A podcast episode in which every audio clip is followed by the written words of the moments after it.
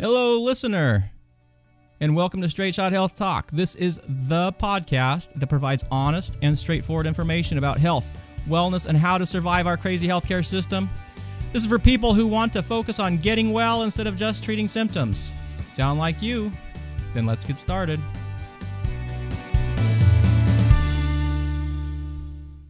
All right, everybody, welcome back to another episode of Straight Shot Health Talk. I am your host, Dr. Kevin. And with us today is Jeff Pledger. Now, Jeff Pledger is a senior financial analyst for Verizon, where he has worked for the past 23 years. Yet, despite his busy schedule, he continues to make time for nonprofit work. This has included being the immediate past president of Verizon's Disabilities Issues Awareness Leaders, also known as DIAL, which advocates for Verizon employees and customers with disabilities. He is also involved with Lions Club International and Guiding Eyes for the Blind. Now, you may have guessed just from this introduction that Jeff is himself blind, but he wasn't always so. And he's here with us today to tell his story about when he became blind, but more importantly, what he learned after. Jeff, great to have you on Straight Shot Health Talk. Thanks for coming on. Good morning. Thanks, Kevin. Glad to be here. All right. Now, I, I kind of gave a little bit of that of your background story, but, but could you tell us what you're involved with now and what you're kind of doing in this this uh, present time?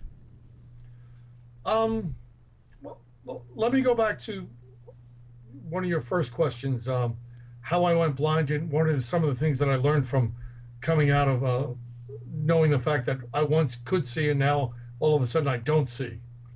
Let, let's let's go that route first. Okay, sounds good. We tackle what, what what's present day happening. Okay. I've been blind for 30 years. Um, I went blind back in 1984 through a very rare form of meningitis and encephalitis. Cryptococcal meningitis and encephalitis took my eyesight, which is a very aggressive form of meningitis, bacterial. No idea how I got it. The year that I got it, there were four other cases that happened in New York State, lower New York State, Westchester County, and New York City. And the state health department was considering um, declaring it an epidemic, but they didn't do so because, for whatever reason, it fizzled out after the four of us contracted it and, and we moved on. I was getting, I worked for a fruit and vegetable wholesaler at the time. Uh, I had spent time in the military, came back out, did some computer work, was going to college and part time, and was looking at potentially buying the uh, wholesaler for, as, as a opportunity for a small business venture that I would take on with myself and the owner's son. And in the process of um, going through that, that's when I contracted the meningitis. Now, I had these severe headaches that were actually debilitating enough to knock you off your feet. Hmm. I was getting violently ill at prescribed times of the day. You could set your watch to it. Uh, was really not a pleasant moment at all. In any case, though, now I can, can I interrupt you really quick? I'm sorry to interrupt you, but did you have headaches before this happened? Like, was this something that you're just like, oh, these are my standard headaches, or were these new headaches for you? Um, they were new headaches. Okay. Uh, and in fact, um, that was part of the issue. Uh, um, I, I, went to um, an ear, nose, and throat specialist who told me I had a deviated septum, and that if I didn't get a nose job, I would have these headaches for the rest of my life. there was a slight uh, misdiagnosis there, but that's okay. We're, we're not going to go into that. But in, any case, um, I ended up getting admitted into the hospital for severe dehydration and uh, uh, potential um, uh, sinusitis and, and other ailments, general ailments that my GP decided to get me in on, and he did so because I called him up that final day and told him I needed to go to the hospital, and he questioned why, and I proceeded to get violently ill over the phone and said, because that's the seventh time this morning I'm now doing the dry heaves. This is not fun anymore. So they brought me into the, the hospital, St. Agnes Hospital in White Plains, New York. They did all the tests, the EKG, you know, the, the electrocardiogram, all that stuff. And they did a CAT scan, which I was told they, the doctor said looked funky. Hmm. Just didn't look right. And uh, so they scheduled me for a uh, spinal tap okay. on that following Monday. Uh, I went in on a Saturday Uh, I went in on a Friday, stayed Saturday, Sunday, did all the tests over the weekend.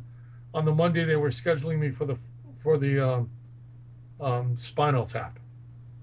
Um, interestingly enough, Mon- I watched football the whole weekend long while I was in the hospital. Read the newspaper. Um, Monday night football that day was September 17th, I believe. Yeah, I think it was the 17th uh, of September, or it might have been the 14th. But it was probably the most memorable day of Monday night football ever. Remember, 1984 was Jim Kelly and Dan Marino's rookie years. and so um, when they came up with that, uh, it was the Buffalo Bills against the Miami Dolphins. Well, that that game was again 24 nothing. Buffalo just took off in the first quarter like gangbusters. Dan Dierdorf and Frank Gifford are there saying, "Up, oh, Miami should go home, go in the locker room, take off their pads, and just go home. They're getting a spiking of their life." And Howard Cosell, the indelible announcer of great uh, vocal vocal means, came up with don't give up on the Wizard in Miami just yet. And uh, Dan Marino and Don Shula engineered a second quarter comeback that tied the game on the last play of the half. So 24 24. And I'm thinking to myself, oh, I'm kind of tired. They're not going to tell me anything new at halftime. I'll take a little nap. I'll wake up, watch the rest of the game. Well, it was at that point that I slipped into a coma uh, for five days. Uh, really quite uh, quite tragic uh, of the event, be, uh, and one might say embarrassing because I didn't realize it was a coma at all. You know, but the nurses came in, saw me asleep, turned off the TV, pulled the covers up to my neck, patted me on the head, and you know, I figured I was knocked out for the night. They realized it was a problem the next morning. excuse me, when they could not wake me for breakfast. They said, oops, we got a problem. Five days later, I came out of the coma and um, it was complete blackness. And I heard people laughing and crying, which were my mom and my godparents. I said, well, something's really funny and something must be so funny that you're belly laughing so hard that you're crying. But before you clue me into what it is, someone turn on the damn lights so I can see what the hell's going on. And that's when my mom came up to me and cradled me and said, I got good news and bad news. What would you like first? I said, the good news would help. She goes, You're alive. I go, okay, that works. the bad news is, and apparently you're blind. Oh, oh my God. I fell back into the pillows. And from that point forward, I started saying to myself, I'm not going to let this beat me. I'm going to find a way to, to get past this. Now, the thing that's interesting is that I not only came out of the coma blind, but I was also paralyzed on my left arm and my leg, virtually immovable. That's how bad the uh, the nerves were affected in my left arm and leg. However, I've since been able to regain that. Um, part of the thing that I think that's interesting about this story is that I was an athlete in high school, played football, basketball, baseball, did that in college as well. And I looked to athletics as a mean to get myself back into finding a way to network and to find avenues of, of release for anxieties and frustration. Um, w- while working as a butcher for my uncle when I was sighted, one of my close friends who's a below the knee amputee, Ray Viscomi, um, told me of a track club called the Achilles Track Club in New York City that trained athletes with disabilities to do the New York City Marathon. I'm like, wow, that sounds so cool. I got to look into it. So my cousin Peter and I started training, and, and, you know, the first thing was, you know, try to get myself to the point of getting to be able to run a mile nonstop, then two miles, then three miles, then you know four, then six miles, and I did a 10k, and we thought, oh wow, we, we, we are the bad we are the bad boys of, of, the crowd. We did a 10k, you know, so on and so forth. And then I went downtown in New York City and met up with the Achilles Track Club and ran the Northwind Five Miler back in 1986. Yes, 86. And uh, I met with the international president, Dick Traum, and he's like, you know, come along with me. I, I want to run with you a little bit and talk to you. So we're doing a slow jog to cool down. He goes, you know, you have great marathon potential. And I said, stop right there. And he stopped. He goes, and I looked at him square in the eye. I said, you have to start sharing the drugs that you've been taking right now if you think I'm great marathon material. Because I'm just not seeing that at this point in time. Do you know how long a marathon is? He goes, Yeah, it's 26.2 miles. I go, And how many have you done? He says, To date, um, 15. I'm like, Get out of here. You're an above the knee amputee. He goes, No, it's not a problem.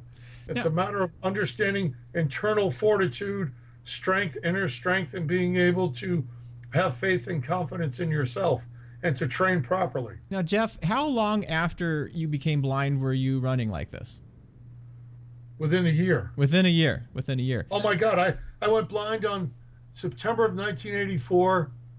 1985. That October, I did my first 10K. Next November, 1986, I did my first marathon, New York City Marathon, and I did it in three hours, 59 minutes, and eight seconds. So I broke four hours in the first one. So just just so we don't miss anything here, though, you're 27 years old. Yep. You fall asleep at halftime watching football, and you wake up and you're blind. Yep. Five days later. Now what? I, am assuming when you woke up, the first thing you, you didn't say was, "I'm going to start running and everything." You know, oh no no no! The first thing you, you go across, and and I like to look at it as four stages of a tragic situation in a human being. There's shock, denial, anger, and acceptance and adjustment. And the shock is, oh my God, I'm blind, I'm paralyzed. Holy cow. Then there's the denial, denial stage where surely, with all of medical technology today, this is temporary, this is not permanent. Then there's anger, and you're angry at everything because you realize it's no longer temporary, it is permanent. Um, you're angry at your family, you're angry at friends, you're angry at strangers you're angry at the mosquito that bites you, and you don't know it's bitten to bitten you until it bites you. Mm-hmm. you know, but and people can be ingrained in these first three stages for any length of time. There's no pers, you know, set uh, time period of you know weeks, days, months, years. It could be decades. And I think that's an important part to to mention here because I, I, we see that quite often. At least I saw that often. Is you know there is a shock and there's a grieving process, absolutely, and then people get stuck in two places that I see: either the anger stage, but often with this idea of the of the health system is going to find something magic, right? And um, you know, when did you decide? I mean, there's a lot of great stuff that we can do in, in the medical field, but there, but in a lot of ways, we there's a lot of over promising. Um, you know, for, for certain things specifically. And what I would like to know is, when did you make that transition from that anger and for that when you know waiting for someone else to do something to acceptance and moving forward with I what what can I do for myself kind of uh, attitude? It was interesting when I was in the hospital. I was in the hospital for 93 days, and I remember the doctors coming in. I said, "So, when is this going to reverse?" And they said, "We don't know. We have no idea. We can't commit." And they would hold a finger or their hands and shake their fingers in front of my face and tell me how many am I holding up. And sometimes I, I could see how many there were, and sometimes I couldn't.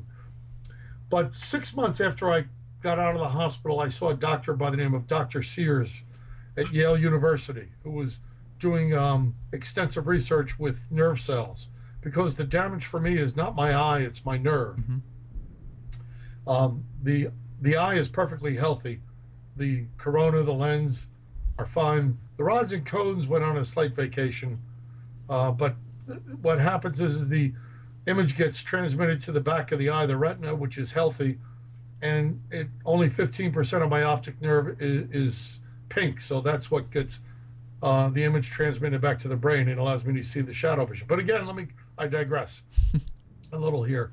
Dr. Sears told me after being blind for six months that I suffered from optic atrophy and that um, it was going to be a, some time before I would be able to see again because the medical field was not looking to do individual nerve cells. They were looking to try to do things more with the spinal cord and rejuvenation of the spinal cord for people with muscular dystrophy and MS and things of that nature than individual nerve cells.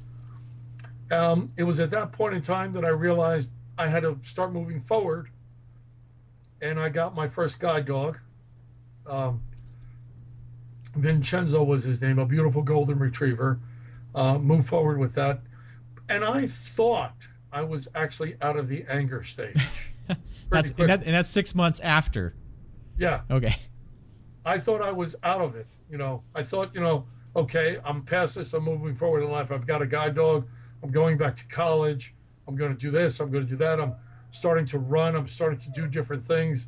But, you know, then it comes up and I realized I wasn't out of anger and I was stuck in anger for at least another year. But I didn't realize it. Mm-hmm. Well, that's the puppies outside.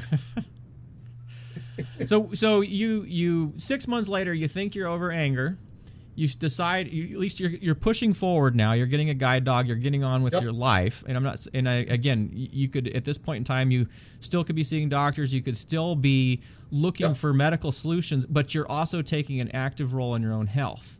Yep. When did you realize you were still you still had that retained anger? I had gone through a year of community college and um, had a really good GPA uh, as far as that went. I actually graduated with uh, high honors, 3.77 GPA from Westchester Community College. But I went through a full year and did really well. Was in a summer class with an adjunct professor who felt it was more important for her to spend her time doing softball than actually coming to class on time to teach us. And I felt if she could not give us the respect of me being a student who's paying for the class, I waited a half an hour. You know, I'm done. I'm sorry, I'm done. Mm-hmm. You know, and we went back to discuss my grades. I ended up. here's the thing where I realized it was still in anger. I got a B plus. I was angry because I got a B plus.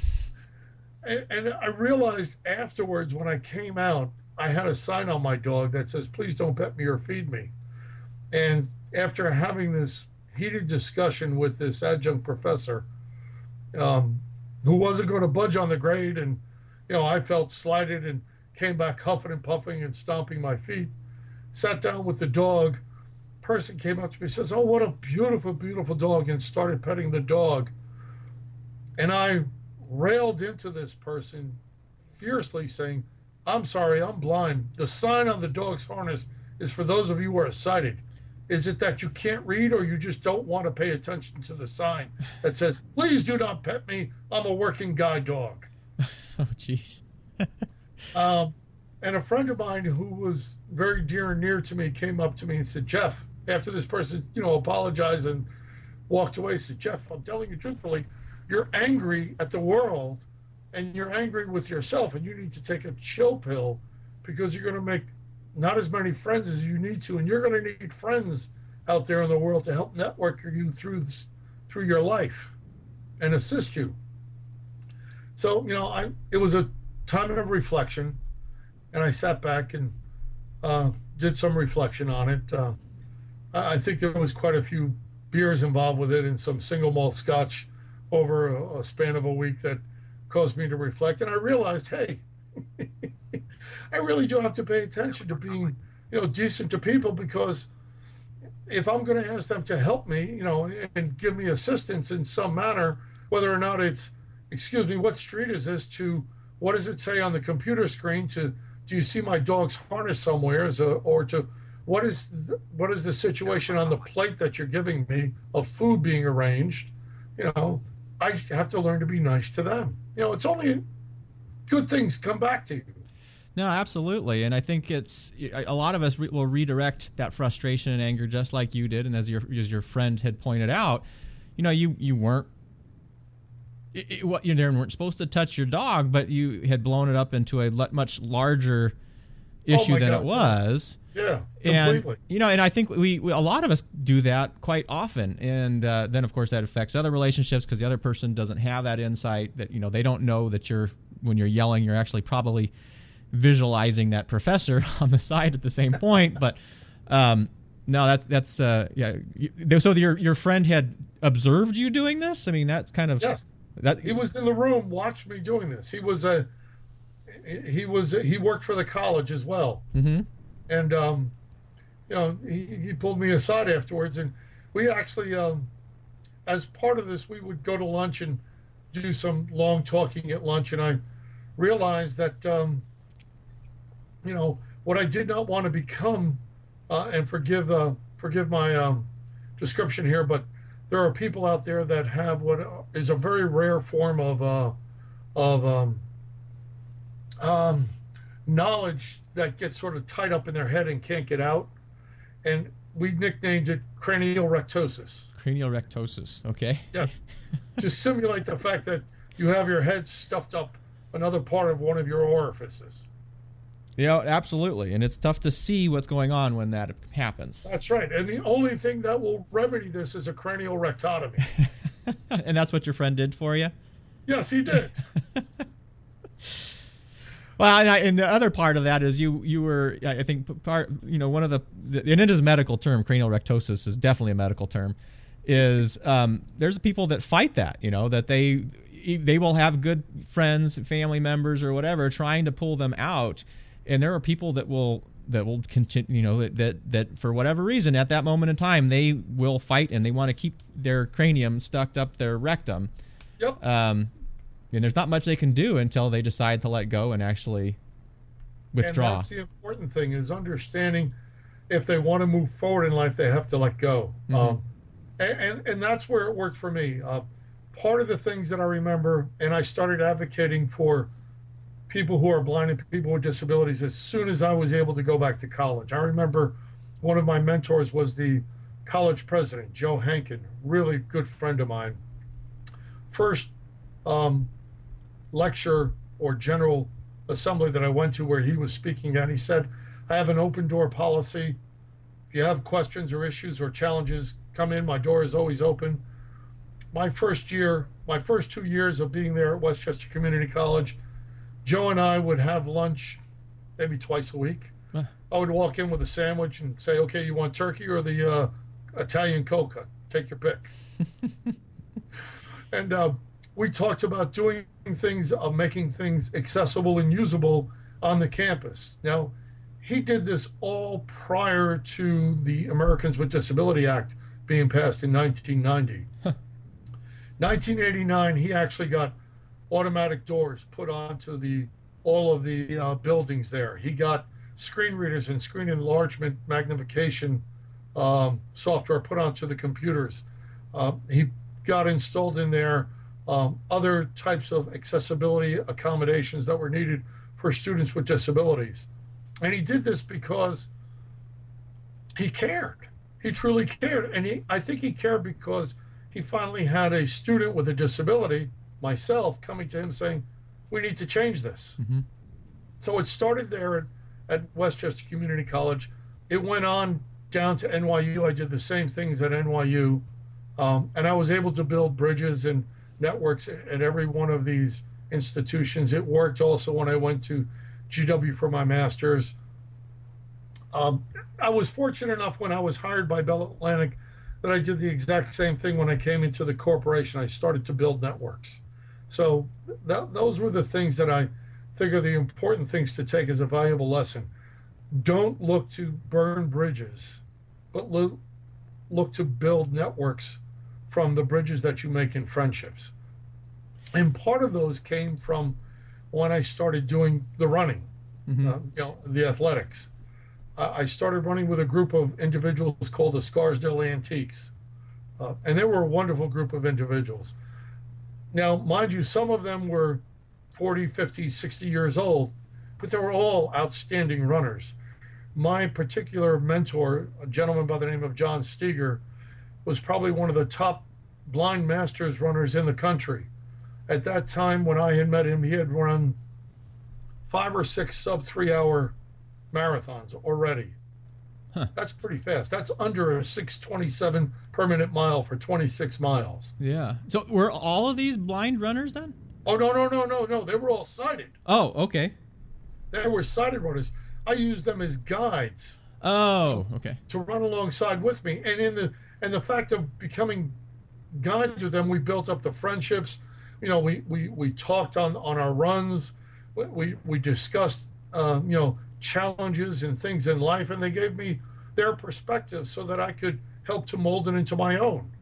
So when you're on these runs and, and working with all these different individuals, including uh, you know NYU and Westchester Community College, you were increasing awareness of people with blindness or other disabilities.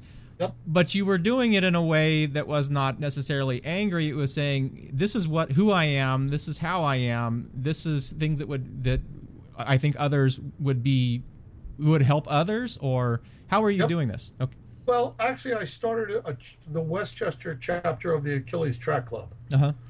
um, which was a really cool thing to do. And I was able to train in in my tenure of doing that for six years. Um, I actually trained a dozen athletes with disabilities to do the New York City Marathon, which was a whole lot of fun. Mhm. Um, the the fun thing that comes out of this is that you learn to help help others see a vision that they can attain, even though it's even though it was my vision. So, and and the way I was actually able to transfer this was giving up my vision from being my own so that it could become theirs. Ah, okay. Yeah. You know, that transference that happened. So that that, that was really some of the the fun things that came about. Now, it was fun. You know, the, um, we used to call it uh, when I ran with the athletes. They would run with some of the guides, and the whole idea was I would carefully select guides to run with specific athletes so that the guides would be, you know, teamed up appropriately. Well, I had this one young gentleman who was blind and came from the UK. Uh, uh, Daniel Coster was his name. Uh, really great young man. He's still a good friend of mine. He decided he wasn't going to pay attention to his guides, you know, telling him about understanding pacing and things like that. And so that you know, they told me they told me about it. I said, okay, I'll take care of it. And so I took him out for a run on a three mile run, six mile run actually on the SUNY Purchase campus, which was right close to his house. And we ran on the shoulder of the road.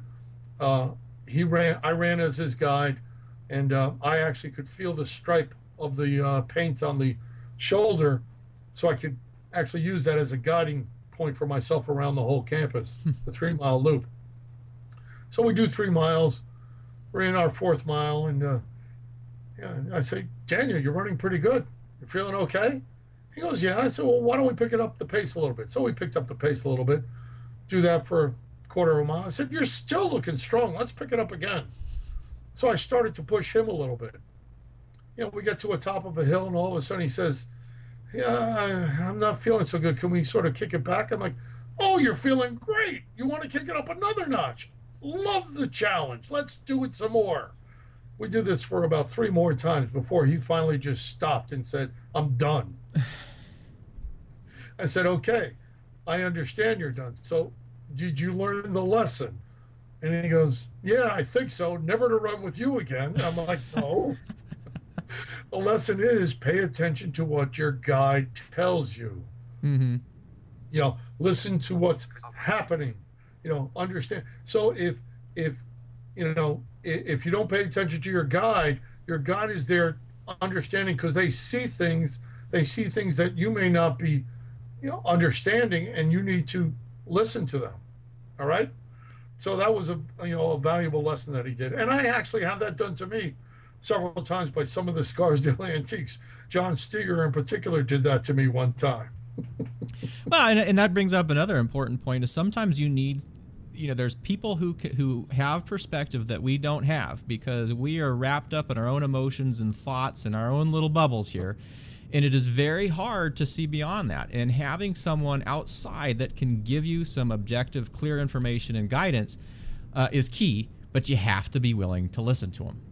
Uh, exactly. And part of the things that I guess that I, I think is important to understand is that, you know, let me paint the picture clearly. I did not have successes completely all the time from going blind. There were failures along the way. Um, and it was from the failures that I learned how to achieve success. So it's that understanding of the yin and the yang in life, that balance of, of between good and evil or bad to good or, or however you want to look at it, however you want to portray it. But and, and I always believe this is very important. If you had nothing but successes in your life, then how can you judge your life has been successful if you've never experienced failure? No, absolutely, because you have nothing yeah. to compare it to. And That's even right. even worse, what happens when you experience your first failure? Yeah. You know, it God knows. I can tell you this: we have MBAs that I've met along the way in my life.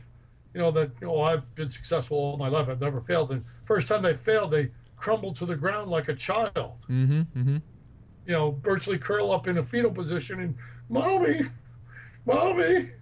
And it's like, okay, come on, unwrap. Let's figure out what you're doing and see how you're going to succeed. It'll be okay. You know, that makes me think of something is you know because you did you went blind at a at an age when most people would have crumbled if they hadn't had failure in their past. So when you were younger, I mean before you lost your sight, were there failures that you had or life lessons that you learned that you think prepared you for that event? Um, yeah, I think I had challenges in life. Um, my first time trying to go to college was not successful. Went into the military, came out because my on a uh, honorable discharge because my dad passed away. Second attempt at college was not successful for various reasons. Um, you know, decided to really not go down the college route, but was looking to try to buy the business and do things. Um, you also have to remember this was 1980s. Mm-hmm. Uh, for those who are not privy to that, and this was also New York. I was living in Westchester County, which was 25 miles north of New York City. So, Club 52, you know, all the disco was the rage. This was the decade of me. you know, that was the me decade. So, again, it was something that one could say is, you know, you were working singularly for yourself to gain whatever things that you could. And if you had to step over other people, and, and trash them in the process to get what you wanted, you did. Mm-hmm. I was very good at that. Um, my, I look at my wife and we talk quite openly and candidly to each other. And I readily admit that if my wife had met me before I went blind, she would not have liked me because I was, I, I think the Jewish community calls it best, a schmuck. uh, yeah, okay. Yeah, that's what I was. I was not a really nice person. I did a 180 degree turnaround after I went blind to realize if I expect the world to work with me and you know assist me, then I have to start being nicer to the world and start learning how to uh, interact and communicate with the world. So let me bring this around to something that I think that's really important because in understanding you know the the successes and failures i've done something in my life all throughout my life that I think is, is really important. It's what's called a SWOT analysis, where you do your you look at your strengths, your weaknesses, your opportunities, and your threats. Okay. And you look at them, list list all your strengths, list all your weaknesses, list all your opportunities, and list all your threats. You you do it in a square, do a plus sign. The top row is strengths and weaknesses. The bottom row is uh, opportunities and threats. Okay. So weaknesses correlate to opportunities, threats correlate to strengths. Okay. The biggest weakness that we have as human beings out there is the fear of failure. That's our biggest weakness. And that's the toughest one to overcome. And what it what it is needed is innovative and engaging ways in which to change attitudes that ultimately have an impact on behavior. Mm-hmm. And this goes back to my thoughts of inner visions, and it's the book that I'm writing, Inner Visions, helping you to see your mission and your mission and vision with eyes closed. And the, the basic statement is this the things that are important to you in your life from a personal and professional level are not always viewed through your physical eyes, but they're always perceived through your mind's eye and embraced within your soul. Mm-hmm. No, no, let me say that one more time. The things that are important to you in your life that bring value and importance that are that from a personal and professional perspective are not always viewed through your physical eye but they're perceived through your mind's eye and then embraced within your soul that's the premise that i go forward in life um, and, and, looking to help understand those things i think is a valuable tool that I, I actually learned on what we used to call the lsd runs the long slow distance runs uh-huh. that we did for marathon training we developed what we call the Spartan method of, of, of training. Take three small pebbles, round, no jagged edges, put them in your left shoe as you did these long 20 milers. Okay? And what you learned to do was the first pebble was to acknowledge pain. The second pebble was to understand pain. And the third pebble represented embracing pain. Yeah. And once you got through the third pebble, you learned how you could curl those pebbles underneath your toes so they no longer became painful. And so that you can then let the endorphins take hold and you got into that running zone. Well, that's that's the same thing of happening with a weakness. You have to first understand what. It, no, I don't care what your weakness is. You have to first acknowledge that it's a weakness. Mm-hmm. Then you have to understand its weaknesses, understand all the factors associated with that weakness, and then you embrace that weakness so that you can eventually conquer it. Um, and, and, and then move on past with it. It's it's what I've you know it's it's the I, I think the takeaway that people can look forward to to moving forward to seeing how I was successful. Now, again, I've had failures in, mm-hmm. in life. I've done projects that were not as successful as always. You know, I didn't end up a straight A student coming out of college, I, but I thought I did pretty well. I was a cum laude graduate from both uh, community to uh, NYU as well as GW. I'm in the process of starting my second master's. So the, the whole idea is judging, you know, putting that level of the bar of where you deem it to be successful, you know, and then saying to yourself, okay, is that going to be good enough for me, or do I want to inch the bar a notch higher? And if I do, how do I make myself successful, and how do I reach that? But then also an understanding that, okay, because I inched it a couple of notches higher than what I had originally, and if I don't reach that first one, you know, I did get off the ground. You you you, you took a step, acknowledging the yeah, step. That's right. Well, and and I like that framework that you have when it comes to weakness too, you have to acknowledge that it's there. You know, yes. a, a, lot of us will, will live in denial or we we kind of play that it's there, but we don't say, you know what, this has happened, uh-huh. and then to understand what has happened, and then and then really embrace and accept it. You know, and yep. I and that, that's the, sort of the same the, the stages that you went through with the uh, shock and anger and everything like that, you have to get that space where you, you basically recognize what it's there, you embrace it, and then is when you can really move forward. Correct. That's when you can overcome it and move past it. That's and use it sometimes, and in a lot of ways, use it for yep. for the next stage. Yep. Because I'd be the in, idea is to build it, use it as the stepping stone, so that you can move forward. Because the other part I th- think about that when you were talking about the inner vision, and you know you were talking about how you can't always see it with your with your vision but you perceive it on the inside um, that made me think well maybe you know if you go back to young jeff who wasn't the the nicest person in the world uh, sometimes being able to see like that could keep us distracted from what that inner vision may be could, could mm-hmm. i mean if you went back in time to to before you lost your eyesight do you think you know, would would you have learned this if you still had your sight, or would you have kind of kept going down that vision trail of of me, me, me, '80s generation, get what I get, and step on people in the process? Um, I think I probably would have done it for as long as I could have gotten away with it. Mm-hmm.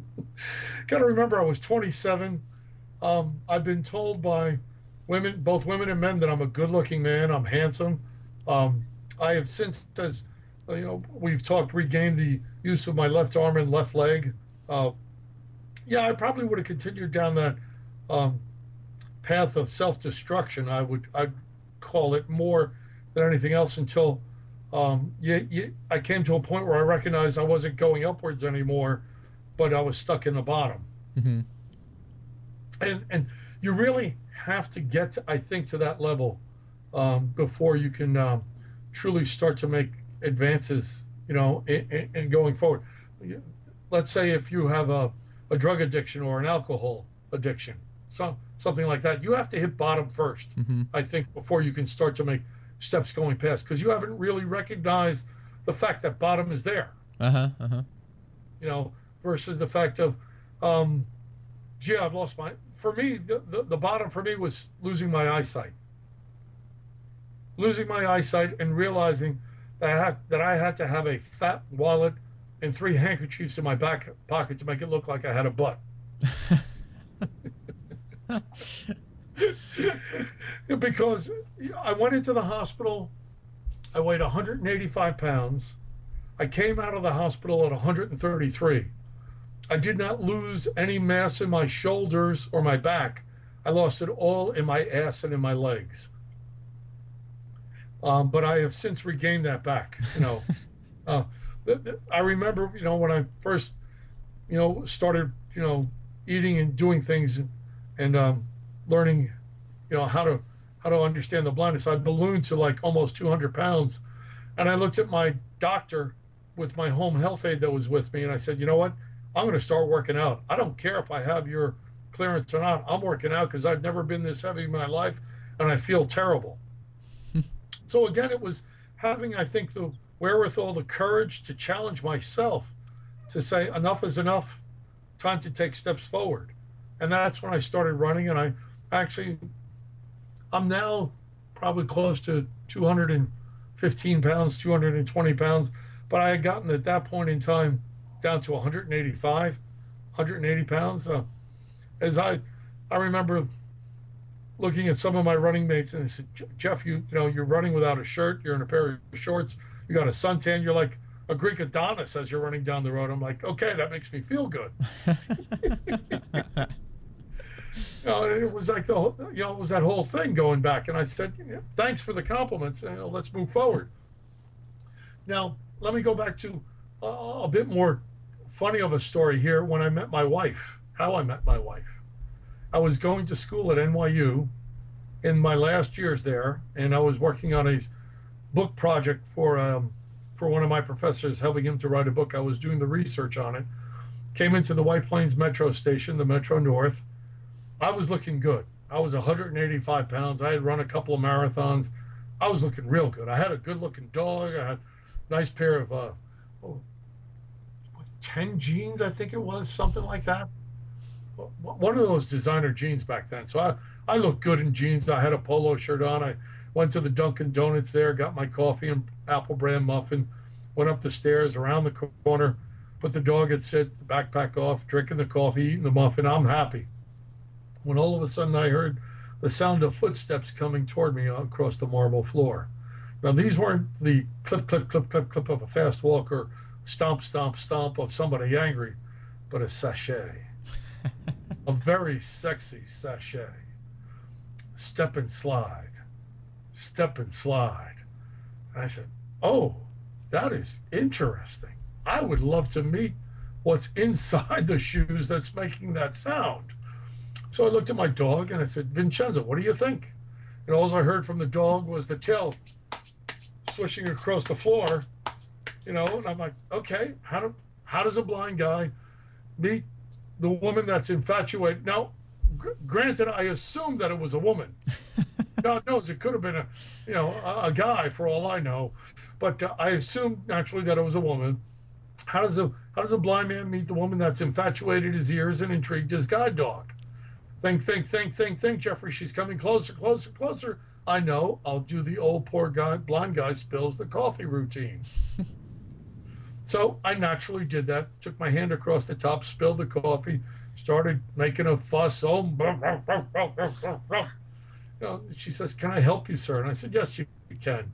Became very cordial and decided to let her know to tell the station manager I did this, and they can have somebody come out and clean it up, so that. Uh, nobody falls and you know there's a pending lawsuit and nobody gets hurt she goes sure i'll tell them she comes back they know they said they'll take care of it but i see you have you know nothing to drink with that muffin can i offer to buy you a cup of coffee don't ask me how or where but this very large, very green um, Italian monster, Dago monster, came out of my forehead, split my forehead open, and said, "No, thank you. I'll leave it dry." and she said, "Okay, fine." Turned on her heels and just walked away. And I'm like, "No, get back!" Slammed it into my forehead. Get back in there. Back, back. Remember the old uh, Bela Lugosi with uh, Boris Karloff uh, movies? Uh, he played Dracula. Back, back. I zipped up my forehead, grabbed the dog, grabbed the, uh, the, the the muffin, the backpack, told the dog left, left, left. No, your military do- left dog, not your civilian left. Get outside. My heart is 300 feet up in the air, thinking I'm going to find her without a problem. She's out on the platform. It immediately goes down to about a negative 250 because there's 300 people out there. And I'm thinking, oh man, this sucks. I should have just stayed in bed. I shouldn't have got up out of bed. All right, fine.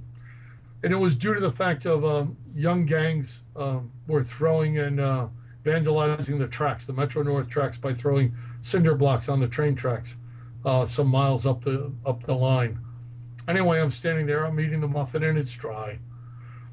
And this woman comes up. She says, "You know, I lived in Basking Ridge, New Jersey, and there were guide dogs all over there. Where where's your dog from? Is it from the same school in Basking Ridge, New Jersey?" I'm thinking to myself, "Oh my God, my angel, she's back. she's back. I'm not, I'm not. Life is not lost." And, uh, what do I do? I just answer the question. He's from Guiding Eyes for the Blind, Yorktown Heights, New York, and I shut up. Actually, I took the apple. Ah. I was taking, I'm nervous, you know, not knowing what to say, blah, blah, blah, blah, blah. So she hit me with a couple more questions, and I was striking out badly. Mhm. Uh, things were not going well, and she finally threw me that lifeline. would say, said, you know, I have the same color hair as your dog. I said, you do. You're a redhead. Well, let me introduce you to the dog. She goes, oh no, no, you don't have to do that. I said, no, it's easy. Got his harness off, put him at sit. They did low five with the left paw, low five with the right paw, high five with both paws. I said, wait, here's a really good trick. Put him at sit. I told him to stay. Took another bite out of the middle of the muffin, which now had a nice little curve to it, and I balanced it on his nose. And he's looking cross-eyed at the at the muffin, saying, "Just give me the word, Dad. Just give me the word in its history." I said, "You know, stay, stay. Can't have it yet." About five or six seconds later, said, "Okay." He flips it up in the air, catches it. He's chomping on it. There are about a dozen people that are clapping about this. I felt pretty good. We were talking on the platform. We ended up talking on the train. I got her phone number, and life went on from there. But the interesting thing was, I always thought that I had initiated that whole sequence of events. Uh-huh. And it was later on in life that my wife disclosed to me that no, it wasn't me, that it was her, because she always wanted a golden retriever ever since she was knee high. she married you for the dog. and then she kept me after the dog died. Oh, well, Jeff, we have been on here for a long time now, over 48 minutes, and uh, I could talk to you all day, but I don't want to take too much of your time. So before we end up, is there any last words that you have for the listeners here? Um, look to within yourself. If you find that you are having challenges in life, um, look to within yourself. And uh, the, the easiest way I think to do that is take the mirror out of the bathroom or off the bureau in your bedroom and talk to it. Take the time to talk to yourself and really listen hard to what yourself says back to you because you have great ideas and you have great ways to overcome challenges and barriers. And they don't all have to be done by yourself. You can team up with others that can help to make life a little easier. So be don't be afraid to put your hand out to say, um, I do have a limitation, but it's just this. Can you offer me, you know, assistance and only the assistance I need so that I can move forward in life and be willing to accept that assistance, whatever it is. Yeah, no, No, I, it- Oh, I'm sorry to interrupt you there, but I, I think that makes a lot of sense. And I think whether you know if you have a disability or not, whether you're blind or deaf or have lost a limb or in a wheelchair, whatever the case may be, if you have none of those, that's good advice right. to have. Yep. You know, is uh, have an honest conversation with yourself. Recognize, you know, whatever weaknesses that you have. Don't understand that those are weaknesses, but aren't going to, you know, they're not they're not chains. They're not keeping you chained anywhere and uh, being willing to take and accept advice and help from other people. So, yeah, and they become opportunities. Mm-hmm. That's really what you do is you change that weakness into an opportunity, and it's not having the the, the biggest fear we have is that we're afraid to fail. The greatest opportunity we have is we can change those fears of, of failure into opportunities of success. Absolutely, and I, a perfect way to end that. Just you know, instead of fearing failure, looking at it as opportunities for success. So, Jeff, thank you so much for coming on. Uh, maybe we'll have you on the, in the future sometime because I get the impression we could probably talk for another hour or two. Uh, sure. But thank you again for for coming on the show today. Not a problem. Thank you for having me. All right, everybody. Until next time, stay well.